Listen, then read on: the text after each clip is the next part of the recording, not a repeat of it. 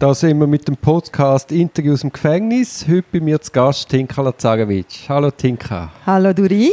Du bist bei mir ja seit etwa vier Monaten als Anwältin. Ja. Du hast dich nach der Anwaltsprüfung entschieden, nicht auf die Anwaltsseite zu gehen. Du warst in einem grösseren Unternehmen und auf der Behörde und jetzt hast du gefunden, im hohen Alter, das stimmt gar nicht, in der Mitte von deinem Arbeitsleben hast du noch beschlossen, die Anwaltszeit auch noch auszuprobieren. Ja, also das ist schon mal eine Frechheit, mich im hohen Alter ansprechen, aber gut, du hast noch rechtzeitig korrigiert. Aber ja, es hat mich jetzt doch einmal noch Wunder genommen, wie ist es, um als Anwältin zu arbeiten. Wie, äh, wie ist der Gesinnungswandel gekommen? Man muss vielleicht sagen, wir sind zusammen die Anwaltsprüfung und ich habe dir immer gesagt, ich habe dir immer gesagt, hey komm, also wenn man schon den Titel macht, dann muss man doch das auch mal ausprobieren und du hast immer wie ein gesagt, nein, nein, nein, wie das so deine Art ist. Äh. So frech. Ja, der Sinneswandel ist gekommen, dass ich letzten Sommer habe ich bei der KESP angefangen und gleichzeitig habe ich dann im der Frühling bin ich aufs Land gezügelt, wo durch meinen Arbeitsweg extrem weit geworden ist. Plus habe ich auch gemerkt bei der KESP, dass das Gebiet sehr, sehr eingeschränkt ist. Also dass die, dass die Vielseitigkeit, die ich früher hatte, dass die halt ähm, recht weg war. Und darum mit diesen zwei Komponenten habe ich dann gefunden, äh, Arbeitsweg plus das Gebiet eingeschränkt. Äh, ich probiere es jetzt auch als Anwalt. Eben, ich habe dann die Stelle ausgeschrieben, du hast das gesehen und hast dann gefunden, ich, ich, du packst die Chance beim Schopf. Genau. Und es hat geklappt. wenn du dich jetzt zurückerinnerst, wieso bist denn du überhaupt Anwältin geworden, wenn du nachher nicht hast als Anwältin arbeiten das hat einen ganz einfachen Grund. Erstens gibt es äh, Tausende von Juristen. Und für mich war eigentlich äh, klar, gewesen, dass meine Ausbildung in dieser Hinsicht wirklich erst abgeschlossen ist, wenn ich das Anwaltspatent habe. Weil äh, es gehört einfach dazu für mich. Punkt. Und jetzt bist du ja gerade in einer forensisch tätigen Anwaltskanzlei eingestiegen. Du hast während dem Studium hast du Praktikas gemacht bei größeren Wirtschaftskanzleien. Magst du dich noch an die Zeit zurückerinnern? Also die Arbeit da ist ja ganz anders als... Es ist komplett anders.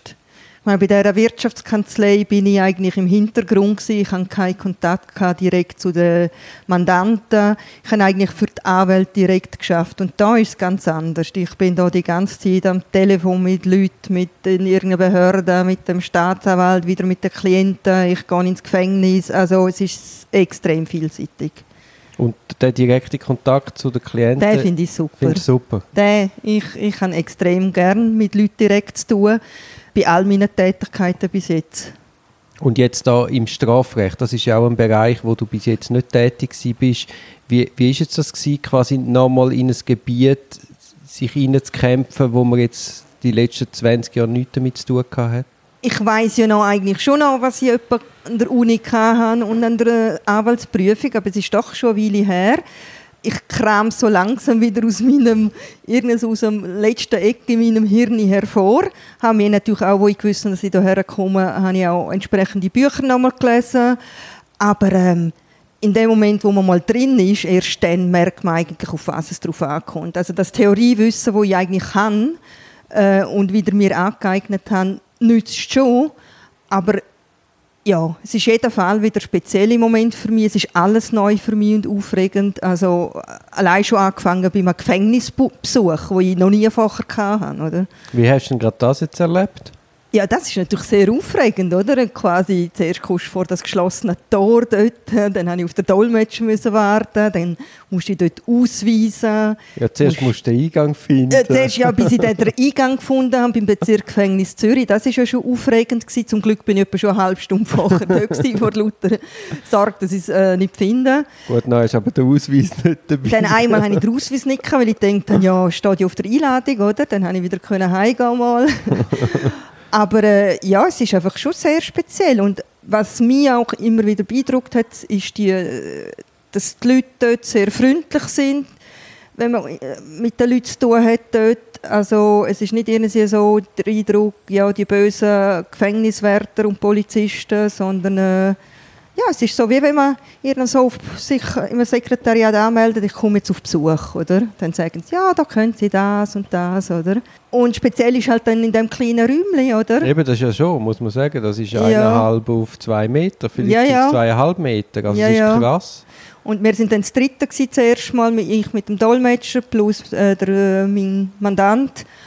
Und es ist schon speziell, weil eben, es ist einfach ein Raum mit, ohne Bilder, ohne nichts und mit einer mhm. Trennscheibe aus Plexiglas. Ja. Wobei, man muss sagen, also du redest jetzt vom Bezirksgefängnis Zürich. Das ist jetzt Zürich. Eben, ja. also die Plexiglasscheibe, das ist einfach so ein Plexiglasständer, wo man kann aufheben und hin und her schieben. Ja. Und das ist nicht eine Scheibe, Trennscheibe, wie Nein, aber äh, zum Beispiel Bezirksgefängnis Pfäffiken, dort hat es eine fixe Scheibe. Ah, haben sie eine Scheibe Dort hat es eine Scheibe, ja. weil ich gebe immer meinen Mandanten am Anfang mein Kärtchen. Das konnte ich natürlich nicht können machen, weil einfach eine Scheibe dort ist. Also. Und wie hast du die ersten Einvernahmen so erlebt? Ja, die Einvernahmen sind mir sehr vertraut gewesen, weil ich ja mal das Praktikum gemacht habe bei der Staatsanwaltschaft und das noch in sehr guter Erinnerung hatte. Es ist... Äh, äh, sie gehen meistens sehr, sehr lang, auch wenn man im Voraus denkt, ähm, ah, das ist eine kurze Sache, äh, macht zack, bumm, und dann ist man zwei, drei Stunden an dieser Einvernahme. Ich mache mir auch immer Notizen dazu, also die Zeit geht extrem schnell vorbei, auch, auch wenn es drei Stunden geht. Und äh, ich glaube, das gilt für die Arbeit allgemein. Also man kommt ja am Morgen, hat irgendeinen Tagesplan und dann wird man einfach überrollt von der Tagesaktualität und mit Mühe und Not hat man noch ein Zipfel von der Tagesplanung, wo man, wo man kann erledigen kann. Das ist ja so. Also ich komme morgen und dann irgendwann macht zack, ist Mittag und ich denke, oh nein, ich habe das, das und das noch geplant. Mhm. Und dann mache ich am Nachmittag etwas, dann kommen Telefon rein, Sachen, die dringend sind. Und es ist oft mal Abend und man denkt, oh mein Gott, äh, was habe ich alles nicht erledigt? Ja, aber äh, dadurch ist auch der Tag spannend. Also die Zeit geht so schnell um. Unglaublich. Und wie, wie gehst du mit dieser Flut an neuen Informationen um? Also ja, es, ist ja, es, ist ja, also es ist einmal wie ein Meteoriteneinschlag. Also kaum hat man das Telefon aufgehängt, Leute das nächste und man muss parallel quasi fast schon telefonieren, aufschreiben. Ja, sagen wir es so, es gibt Tage, wo, wo wirklich wie ein Meteoriteneinschlag sind, wo ich 10, 15 Telefone habe am Nachmittag und dann, dann ist es wirklich, ja, da muss einfach wirklich ganz schnell das Zeug aufschreiben, notieren, dass man nicht etwas vergisst. Dann gibt es aber auch wieder neue Tage, wo, oder Tage, wo, wo nicht ganz so krass sind. Also es, es, es ist unterschiedlich. Aber ja, man, äh, wie damit umgehen, äh, genug schlafen, dass ich einfach am nächsten Tag wieder fit bin. Also äh, ich gehe sehr früh ins Bett weil ich einfach so erschlagen bin am Ende des Tages. Also ich komme immer heim und äh, bin nicht mehr wahnsinnig äh, aktiv, so wie ich sonst eigentlich bin. Ich bin sonst sehr ein aktiver Freizeitmensch, aber es klappt nicht mehr so wirklich, seit ich da bin. Und wie, wie empfindest du den Job von der Thematik her? Ist, ist das eine Belastung, die du heimträgst? Oder? Ähm, ganz am Anfang, der ersten Monat, ähm, hatte ich ein paar Strafrechtssachen, gehabt, wo mir so ein bisschen durch den Kopf durch sind, wo ich gefunden äh, einfach weil es mich bewegen, die, die Schicksal, wo die Leute haben.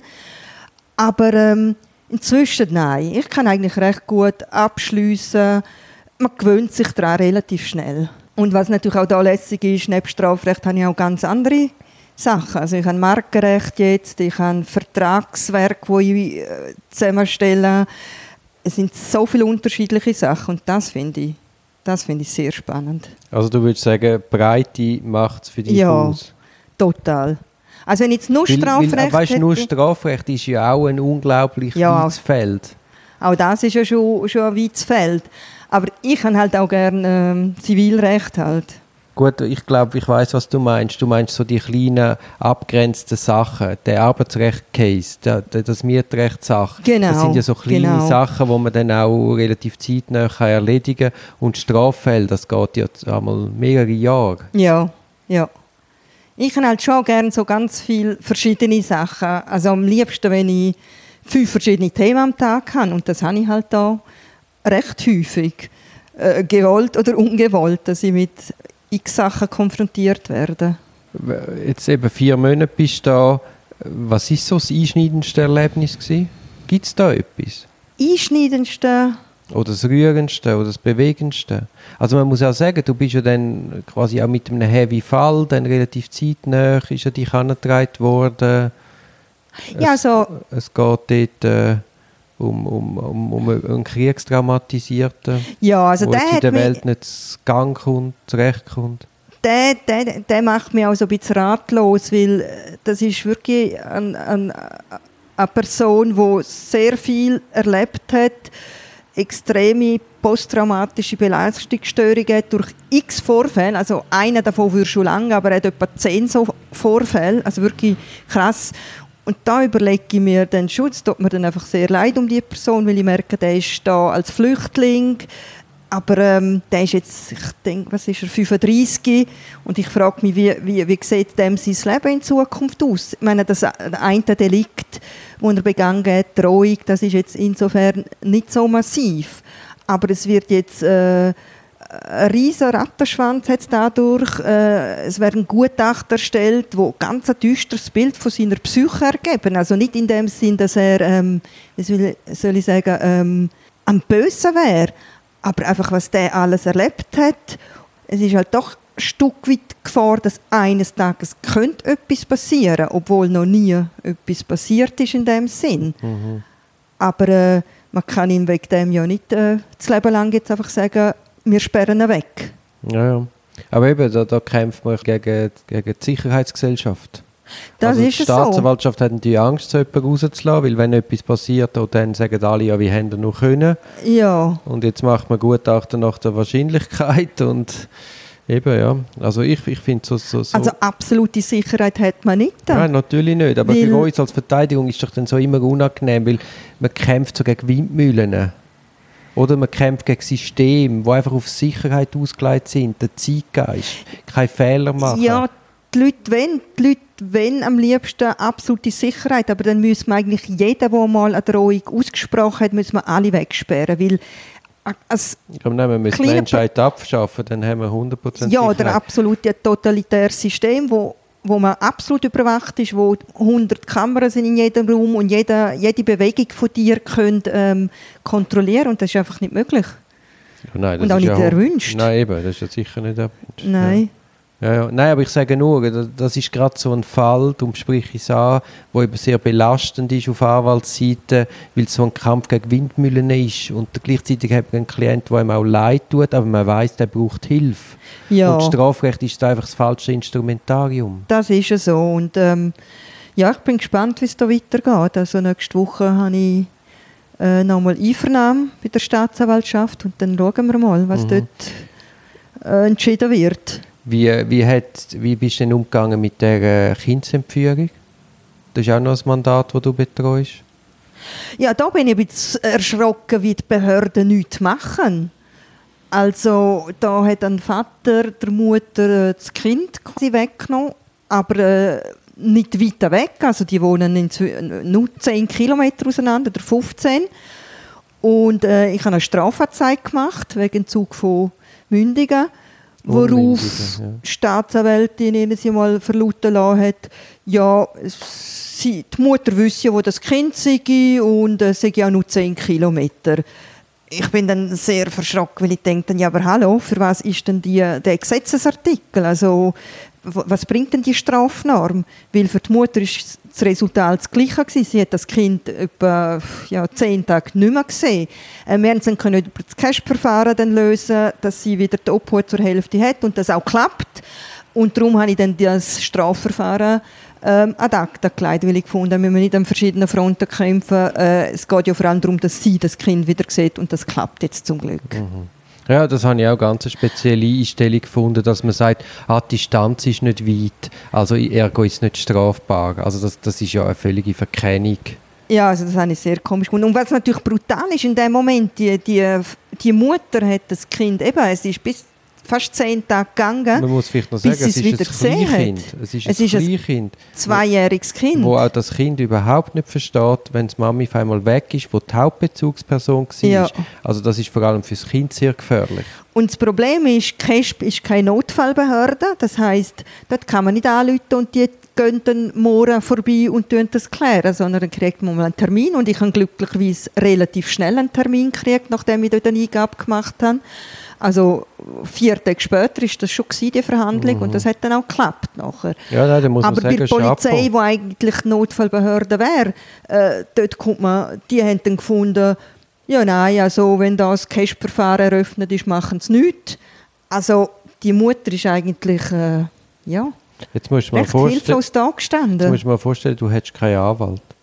Ja, und dann laufen natürlich für so Leute, also ich meine, es klingt vielleicht jetzt nicht so krass, wenn man sagt, ja, ich habe jetzt das Kind zehn Tage nicht gesehen, aber für eine Mutter oder auch für einen Vater, für einen Vater, ey, das, das, ist, die, die gehen durch die Hölle. Die sind, also die, die Frau, die Kindsmutter, die ist dann zu ihrer Familie heim, weil die nicht allein können in der Wohnung sein. Die, die hat jemanden gebraucht, der sie nonstop stützt, oder? Und sie hat dann noch Ferien gehabt, blöderweise. Sie, äh, das heisst, sie war immer daheim, gewesen, hat keine richtige Ablenkung gehabt. Also das ist schon noch, das finde ich sehr heavy. Das, das, dass man da nicht schneller kann eingreifen kann. Du, ich, ich, ich, ich bin auch baff und ich habe das auch nicht für möglich gehalten. Aber Gerade ja. bei so Fällen ist sonst die Reaktion eine andere. Aber da siehst du, es ist so abhängig, auf was für einen Staatsanwalt, Staatsanwalt du triffst. Mhm. Ich finde einen, das ist etwas, oder ist einer, der zu viele Fälle hat und alles abwehrt. Mhm. Heute haben wir auch mit so einem zu tun gehabt, wo wo vor irgendwie vor drei Monaten mal einen Ermittlungsauftrag an die Polizei geschickt hat und sich jetzt selber gefragt hat, oh, ist ja noch nicht so weit weg, äh, ich, ich lade der Polizei noch mal einen Monat Zeit. Mhm. Und dann gibt es andere, mhm. die daher sind und finden, es muss vorwärts gehen. Ja. Also da triffst du so auf unterschiedliche Typen. Ja, und was, was ich auch lernen muss, ist, von meiner Seite ist eigentlich alles immer dringend, wenn es um meinen Mandant geht, der einfach mal in Untersuchungshaft ist und man nicht weiß, ja, hat er etwas wirklich gemacht? Eigentlich nein. Also man muss einmal davon ausgehen, dass es vielleicht eben nicht so ist. Und dann gibt es einmal eine Einvernahme in vier Wochen, dann wird einmal wieder äh, irgendwie eine nächste Zeugenverhandlung ist dann in zwei Monaten. Oder es, es geht alles unglaublich lang bis, bis für, für die Person, oder? Und für, wahrscheinlich für die Gegenseite geht alles zu schnell, weil sie einfach gestresst sind und wahrscheinlich keine Zeit haben. Also, ja. ja gut, aber das ist natürlich, wenn man extensiv alle einsperrt, dann kann man auch nicht mehr mit wirklich Nachdruck an diesen Haftfällen arbeiten. Ja. Aber wenn man ein bisschen strenger wäre und nur wirklich Leute in Haft nimmt, wo man muss sagen, da ist jetzt wirklich ein Risiko, dass Strafverfolgung torpediert wird mhm. und nicht einfach jeder Seich einsperrt, mhm. dann könnte man auch in diesen Haftfällen wirklich mit Nachdruck zeitnah, was ja für die Wahrheitsfindung sowieso besser wäre, mhm. vorwärts schaffen. Aber wenn du natürlich alle einsperrst, ja gut, dann äh, sind ja alles Haftfälle und dann geht es einfach nicht mhm. vorwärts. Mhm. Ja. Also es ist doch erstaunlich, wie schnell man in der Schweiz in Haft kommt. Das ist ja so. Hättest du das gedacht, bevor du angefangen hast zu arbeiten? Nein. Ich habe ich hab immer das Gefühl gehabt, ja, also es muss schon etwas Gravierendes vorfallen, dass man in U-Haft genommen wird. Und jetzt sehe ich Fälle, wo ich finde so, hey nein, schon, es geht so schnell, kann so etwas passieren. Und was mich auch erstaunt hat, ist, wie, wie schnell Hausdurchsuchungen erfolgen. Äh, das hätte ich auch nicht gedacht, dass man das so ähm, großzügig bewilligt. Ja, ja. ja. Das hat mich schon ein ja, bisschen... So wie, wie die persönliche Freiheit und Privatsphäre, weißt du, auch mit der Durchsuchung von der Nattel, wo man ja dann wirklich das ganze Leben sieht, das ist so wie genau. jede Hemmschwelle gefallen, weil einfach die Sicherheit und das Primat, Strafverfolgung geht über alles. Und das Pendel wird sicher wieder mal zurückschlagen. Aber mhm. momentan ist es wirklich so, was möglich ist, wird gemacht. Und mhm. es ist egal, wie viel Kollateralschäden man verursacht, wichtig ist, dass am Schluss das können ermitteln mhm. Oder siehst du das anders? Ich sehe zum Teil auch die Schwierigkeiten von der Staatsanwaltschaft oder, bei diesen Ermittlungen. Es ist nicht nur so, dass sie das Gefühl haben, sie machen nichts oder so ich glaube, für die, die, die kommen auch schnell an ihre Grenzen, oder? Aber Eben, eigentlich müssen wir doch denken, du hast heute mit dem Nattel, hat ja jeder seinen eigenen Überwachungsapparat in der Hose. Eigentlich müssen wir doch sagen, im Zeitpunkt, heute ist ja viel einfacher, jemanden zu überführen, als noch zu der Zeit, wo wir bei der Staatsanwaltschaft geschafft haben. Mhm. Weil wir die technische, hat niemand das Nattel in der Hose gehabt. Und eigentlich müssen wir doch sagen, heute sollte es weniger Haft geben, weil man einfach viel bessere Beweismittel hat, die eh gesichert sind. Das Isolieren wie gar nicht mehr nötig ist, weil man ja ganz viel objektive Beweismittel hat. Ja, es kommt halt auch immer darauf an, welche Gründe äh, vorgebracht werden, dass jemand halt noch in U-Haft bleibt, oder? Oft ist ja nicht nur das die Handyauswertung, sondern halt auch, dass, dass man wegen der Kollusionsgefahr... Nein, die Handyauswertung ist ja nie, aber ich sage gerade zum Beispiel, äh, dass man ein Handy hat, tangiert doch auch Kollusionsgefahr. Wie meinst du jetzt das? Weil du über das Handy so viele Infos über die Person hast, ist doch, alle, ist doch auch die Kollusionsgefahr nicht mehr so hoch zu hängen. Ja, es mag sein. Das haben wir jetzt nicht so überlegt, oder? Weil, ehrlich gesagt, da, das weiß jetzt auch noch nicht so, weil ich es noch nicht so direkt hatte, was genau immer in diesen Handys ausgewertet wird. Ich habe jetzt noch keinen Fall gehabt, wo das ein Thema war bei mir. Darum kann ich jetzt da eigentlich noch nicht so äh, meine Meinung dazu äußern. Mhm. Also schlussendlich steht ja im Hintergrund, man will die Wahrheit ermitteln. Und sagen wir, einer hat irgendwo eine Hanfplantage und er hat ja das Handy einmal im Sack. Also siehst doch du auf seinem Bewegungsraster, allenfalls, relativ schnell, wenn du das auswertest, siehst, ist er da gewesen, ist er nicht da gewesen, etc. Mhm. Dann musst du ja nicht den Vermieter schützen, dass dann der Beschuldigte allenfalls Kontakt mit ihm aufnimmt und sagt, sag dann, ich sei nicht da gewesen. Mhm. Also weißt du, so meine ich, dass ja das Handy Infos gibt, wo ja dann bei der Kollusionsgefahr gewisse Sachen ja dann schon wieder weggehen. Mhm. Mhm. Weil du einfach objektive Beweismittel hast, die dann zeigen, dass da kann er noch viel probieren. Mhm. Er bringt, er bringt wegen dem irgendwie die Beweise nicht weg. Ja, und je nachdem ist es ja auch genau gerade auch, äh, anders eben kann es auch entlastend sein. Also ich hatte jetzt gerade jemanden, gehabt, der gesagt hat, er sei nicht an diesem Ort sein und er sei froh, wenn man das Handy jetzt auswerten würde, wo das auch wählen hat. Äh, sprich, wenn, wenn man sieht, dass er zu dem Zeitpunkt nicht dort war, dann ist es natürlich gut für ihn. Mhm. Aber wir hatten doch auch den Fall, gehabt, da haben wir Siedlung verlangt und nur schon der Umstand, dass man Siedlung verlangt hat, hat ja bei der Polizei im Rapport zu so viel Aufregung geführt und die Empfehlung an den Staatsanwalt, man soll unbedingt entsiegeln, weil der hat ja etwas zu verbergen, darum hat er ja Siedlung verlangt. Ja. Und in einem früheren Verfahren hat er eben Siedlung, auf Siedlung verzichtet. Das zeige ich doch erst recht.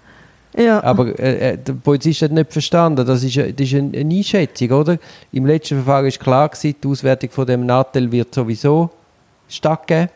Also Ja. hat man mal einfach auf, auf Siedlung verzichtet, damit es vorwärts geht. Und jetzt bin ich ganz klar der Meinung, das Delikt ist zu wenig gravierend und zudem ist es zugestanden. Also braucht es keine Auswertung von dem hochpersönlichen Gerät. Mhm. Aber eben, das, so, so, so, so weit hat zumindest der Polizist hat das jetzt immer wieder das Schlimmste vermutet. Mhm. Wie, wie gehst du denn mit dem Polizistengeist um? Bis jetzt bin ich eigentlich eher positiv überrascht, ähm, dass es dass es eigentlich sehr freundliche Umgangsformen Nein, nein, haben. freundlich ist schon, aber weißt du, so, es, ist ja, es, es, es ist ja nicht so, wir machen jetzt mal eine Strafuntersuchung und wägen ab, entlastend, belastend, sondern das Strafverfahren ist immer auf Belastung ausgerichtet. Ja, Und von sich aus würden sie ja, glaube ich, wenig den entlastenden Umständen nachgehen. Und es ist ja immer, sie wird ja immer das Schlimmste vermutet, das Ja. Böseste unterstellt. Ja, aber ich glaube, der Polizist ist darauf getrimmt, dass er eigentlich in dem Moment, wo er jemanden durchsucht oder mit jemandem befragt, dann will er etwas finden. Also ich habe letztens... Aber das müsste doch nicht so sein. Nein, ich habe letztens im Fernsehen gesehen und das habe ich recht krass gefunden. Da ist es darum gegangen, dass ähm, ein Auto kontrolliert worden ist auf Drogen und dann haben sie nichts gefunden. Und ich habe dann so für mich gedacht, ja, schön, oder? Der, der, der hat jetzt nichts. Und der hat einfach, ist ganz ein normaler Bürger, warum man ihn genau kontrolliert hat. Zufallsprinzip. Dann ist er weggefahren und dann sagt der Polizist in die Kamera, ja, wir haben leider nichts gefunden. Und ich habe dann das so absurd gefunden, weil ich eigentlich, ich habe persönlich gedacht, ja, schön, dass, dass das eben nicht so ist, dass die Person jetzt Drogendealer ist, weil es ist nicht jeder, der kontrolliert wird oder verdächtigt aussieht, ist ein Drogendealer, oder? Ja, und sie verstehen nicht, sie verstehen nicht, es ist ja, der Sieger ist ja immer der Rechtsstaat. Mm, Also ein Freispruch, eine Einstellung. Es geht ja nicht um eine Verurteilung um jeden Preis gegen die Fakten. ja, Und dann könnte man eben durchaus auch anders an die Sache angehen. ja sicher. Ich glaube, Polizisten... Wir, gehen ja, wir gehen ja viel ergebnisoffener ran als oft Polizei. Ja, aber ich glaube, also ich sehe es vor allem bei der Staatsanwaltschaft, dass die müssten ja eigentlich, die haben ja die Verfahrensleitung. Und die delegieren auch viele Sachen an die Polizei. Und dass halt auch die Staatsanwaltschaft müsste da mehr schauen, dass man auch die entlastenden Umstände denen angeht. Weil der Polizist kriegt irgendeinen simplen Auftrag, wo er, äh, wahrscheinlich, ich weiß nicht, wie viele Infos die einmal überhaupt haben, oder? Und die versuchen dann genau das rauszuholen. Aber äh, eben, wie du sagst, wir sind ergebnisorientiert, weil wir Ja, mal auch eine Einschätzung offener. machen. Ja, offener meine ich. Oder die Polizei tut ja meistens unterschwellig so zu verstehen geben, du, wir wissen dann viel mehr, als du meinst. Was ich auch schon gedacht habe, ist die Art der Fragen, wie sie stellen. Sie stellen die Fragen zum Teil so stellen, als ob schon quasi alles klar ist, wo, Ja, ich, dann ja. wo ich schon überlegt habe, soll ich jetzt etwas sagen? Oder, äh, wobei das ist jetzt ganz am Anfang gewesen, wo ich, wo ich doch überrascht bin, dass es keine offenen Fragen sind, sondern äh, wie, sie sind ja dort und was haben sie denn dort gegessen? Aber es ist nicht einmal erwiesen, dass jemand dort war. Also die Frage tut dann schon quasi ja, und wenn dann der Mandant eine Antwort gibt, ja, auf was bezieht sich jetzt das? Dass er, was er gegessen hat an dem Abend oder dass er dort war? Also man kann, man muss extrem aufpassen, auch was protokolliert wird. Also ich tue das ganz genau ähm, mitschreiben und auch nachher kontrollieren, ist es so aufgenommen worden. Weil ich merke bei Einvernahmen, wo ich nicht dabei war und dann aus den Akten lese, dass ich zum Teil verwirrt bin ab den Antworten. Und wahrscheinlich, wenn man dabei war, weiß man dann schon, wie das gemeint ist. Aber als neutrale Person, die jetzt an Akten hergeht, bin ich dann, muss ich es mehrmals lesen, um zu wissen, hat er das jetzt wirklich so gemeint? Oder passt jetzt die Antwort? Also, ich finde, das Protokollieren ist ähm, auch sehr wichtig. Ja, das, vor allem die Technik vom 19. Jahrhundert ist einfach auch nicht mehr zeitgemäß. Alles Nonverbale geht verloren. Das Äh, ist Die ja. Aussagen werden verknappt. Es hängt mehr von der Schreibkompetenz vom Polizist ab als von den Aussagen von der beschuldigten Personen. Dann die dauernden Unterbrechungen, dass der Polizist in seinem Adlersystem kann reintippen kann. Also das, das ist so störend und tut jeden Gesprächsfluss verhindern. Also ich auch als Strafverfolgungsbehörde, ich würde doch wollen, der ein kleines Kreuzverhör nehmen, tak, tak, tak, Fragen stellen und mich dann nicht müssen mit und schauen, wie gut der tippt, auseinandersetzen. Und heute gibt es ja Software, wo das alles wird automatisch mitschreiben. Das wäre. Aha, dass das, das mitgeschrieben wird, ja. Oder man zeichnet es auf und schreibt, tippt es im Nachhinein, wie das ja heute auf, bei der Gerichtsebene schon Praxis ist. Mhm. Also es ist, es, ist, es ist völlig nicht verständlich, dass man da sich von der Strafverfolgungsbehördenseite mit Händen und Füßen wehrt. Aber es ist alles Neue, ist immer Abwehr. Mhm. Außer das ist eine technische Errungenschaft, wo man noch besser kann ermitteln und überwachen Und ich, ich verstehe das nicht. Weil es wird Geld sparen, Zeit sparen, wäre umweltfreundlicher etc. Ja, Gut, ja. Aber ja, äh, nein, spannend da dein erster Eindruck. Ich sehe, du bist Feuer und Flamme. ja. Ich schlage vor, wir dann noch in einem zweiten Teil uns über Arbeitsorganisation unterhalten. Okay. Gut, vielen Dank.